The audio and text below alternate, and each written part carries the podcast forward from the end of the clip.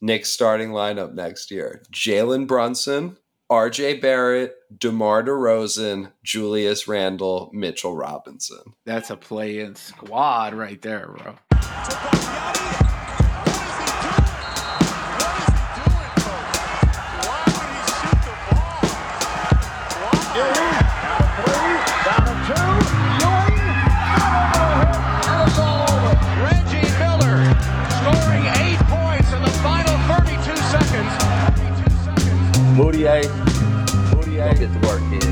Can tell you from what we've heard, I think we're going to have a very successful offseason when it comes to free agents. When it comes to free agents. Welcome to the Knicks Bait Podcast.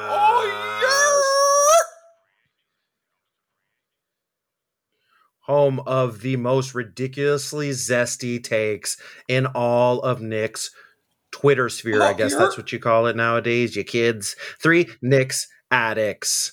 Dougie Fresh, what's good? Yo, I got to get this off my chest, man. I'm glad the series is over for this one reason. I'm so tired of the Julius Randle fucking pearl clutching that I keep hearing. Oh, you can't say something mean about him because he got us here and it means you're not a real Knick fan. Bro, I used to set aside time when I was in college in the prime of my fucking life to stay in and watch Quentin Richardson ball. Okay, so don't tell me I'm not a fucking Knick fan if I say something mean about Julius Randle. It's ridiculous. Yo, fuck Julius Randle. I didn't say all that, but I mean, yo, I, let's s- I be said it about what we right saw. here. Fuck Julius yeah, Randle. Yeah, I know you said it. We said we are the zestiest, and we the proof is in the pudding. D boy, what's good? You're now it's the scary time of the season, the off season, where future dreams are dashed. One guy, just one guy we got to bring back no matter what. Theo fucking Pinson. If we don't bring back Theo Pinson, I might not be a Knicks fan next year. Theo Pinson, MVP of this Knicks season. I might be considered the Theo Pinson of this podcast. Me, saddest Knicks fan, Monty. The final score Atlanta 103, Knicks 89, a 4 to 1 series victory. Shouts out to them for beating us. See, I can't do it. I can't do it. Walt Suit was an impressionistic interpretation. Did the Hawks put us out of our misery? Did the Knicks have no bullets left? ¿Por qué no los dos? We're gonna get into quick hits. The season is over, ending on a familiar note of disappointment. Let's give out some awards for the last time this year. The Kaiden Randall, Who's Your Daddy Most Valuable Player, goes to the boy from Lubbock, Texas, the balding behemoth, Trae Young. The neophyte was the most dominant player on the floor all series, scoring 36 and collecting 9 dimes to send the Knicks packing in Game 5. Rayford. The Robert Downey Jr. Redemption Award goes to Derrick Rose, who, despite hobbling through his worst game of the series, was indisputably the Knicks' best postseason player, averaging 19 points and shooting 48% from deep. The Nostradamus crystal ball goes to the Swiss bank, Clint Ndumba Capela. The Hawks big man promised to send the Knicks on vacation and did just that with his game high 15 rebounds and plus 21 net rating. The John Starks meltdown of misery copper brick goes to the false prophet, Julius Randle. Regular season Randle never showed up in the playoffs, as the league's most improved player shot an abysmal 29% from the field and was the epitome of regression, recording the same number of turnovers as field goals in Wednesday night's decisive loss. Overrated. And the sad stat of the game? Frank Ntilikina, the Bakers' best on ball defender, did not see the floor in Game 5 and only played 3 minutes and 33 seconds the whole series. Au revoir.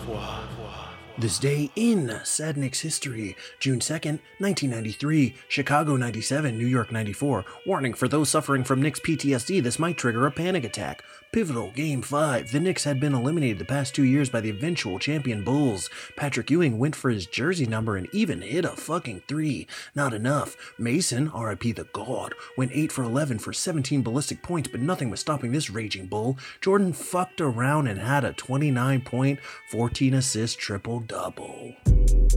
Yeah, I mean the foul is something I did. It, I did it in high school after I hit a game winner, and uh, leading up to this game, uh, I knew I know know where we are. I know it's a bunch of shows around this city, um, and I know what what they do when the show is over. So that's pretty much what it was. So. The last two months have been a whirlwind of emotion for Knicks fans. Going into their game against the Grizzlies on April 9th, the Blue and Orange were one game under 500 and toying with the lottery. A nine game winning streak and only four losses for the rest of the season put the squad in the four spot and gave them their first playoff berth in eight years. Perception shifted, expectations were inflated, and the Knicks headed into the garden with the basketball world singing their praises.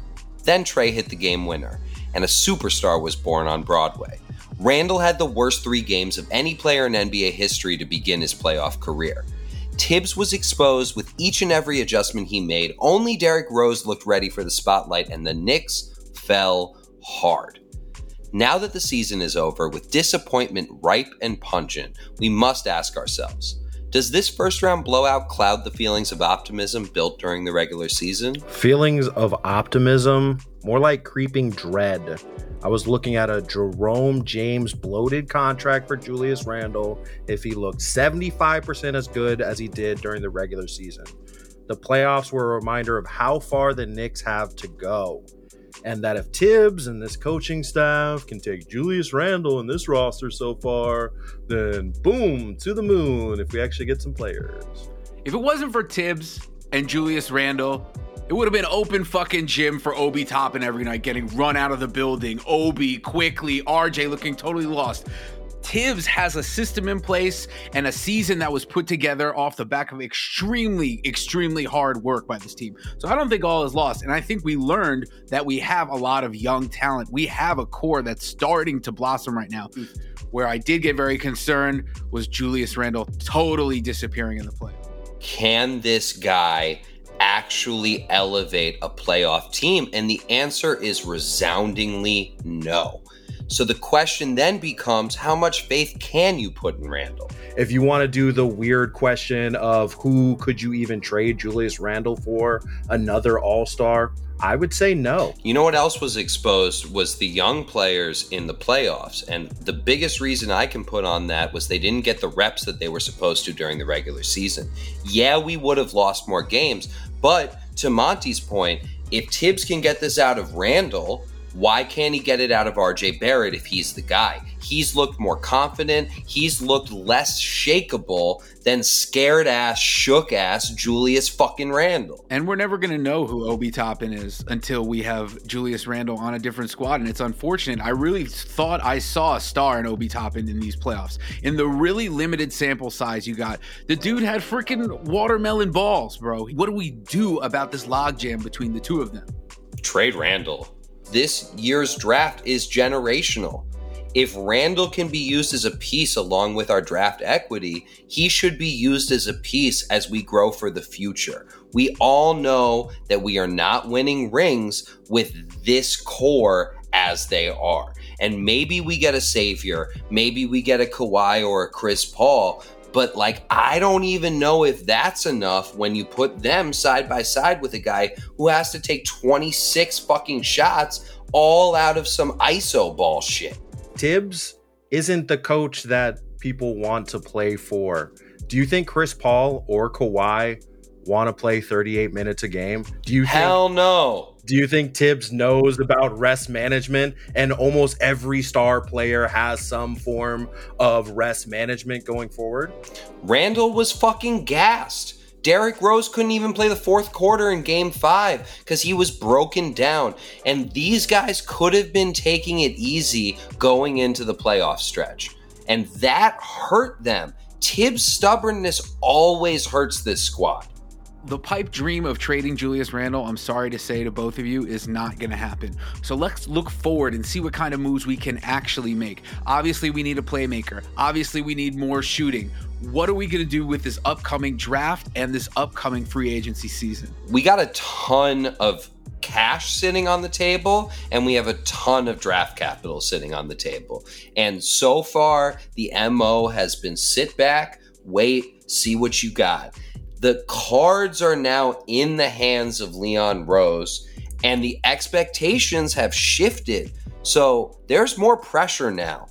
That we were in a vacuum to start the season. We are not there anymore. Don't get too attached to, to Reggie Bullock. Don't get too attached to Alec Burks because those guys are going to be out the door, more or less. But the conundrum is can you get role players to replace them that can like fall in line under Tibbs or is he going to piss off a whole new group considering the chemistry and equity he's built up with the players that are here now?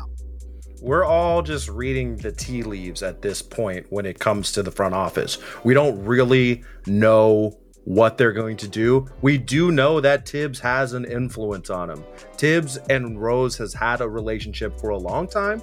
And if he wants to keep his coach happy and functioning and having a team that's worth watching, then he might have to go star hunting. I need to see the young guys get a larger role next year. We need to figure out how to make Quickley the best that he can be because we've all seen the star power coming out him.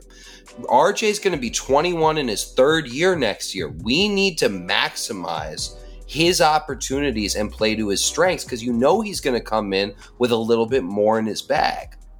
All I got to say is Mark Jackson had to walk so Steve Kerr could fly.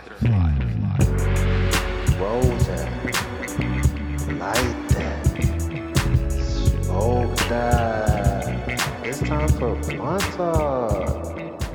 Blunt talk. Getting high, people don't take you seriously. And there's a reason why, because you do a lot of stupid shit. You say some dumbass things. Here's our highest takes of the season. Obi Toppin is a bust? Wrong. Laughing for over 30 seconds about Julius Randle being an all star. He was an all star. Kevin Knox is the light skinned Kevin Durant.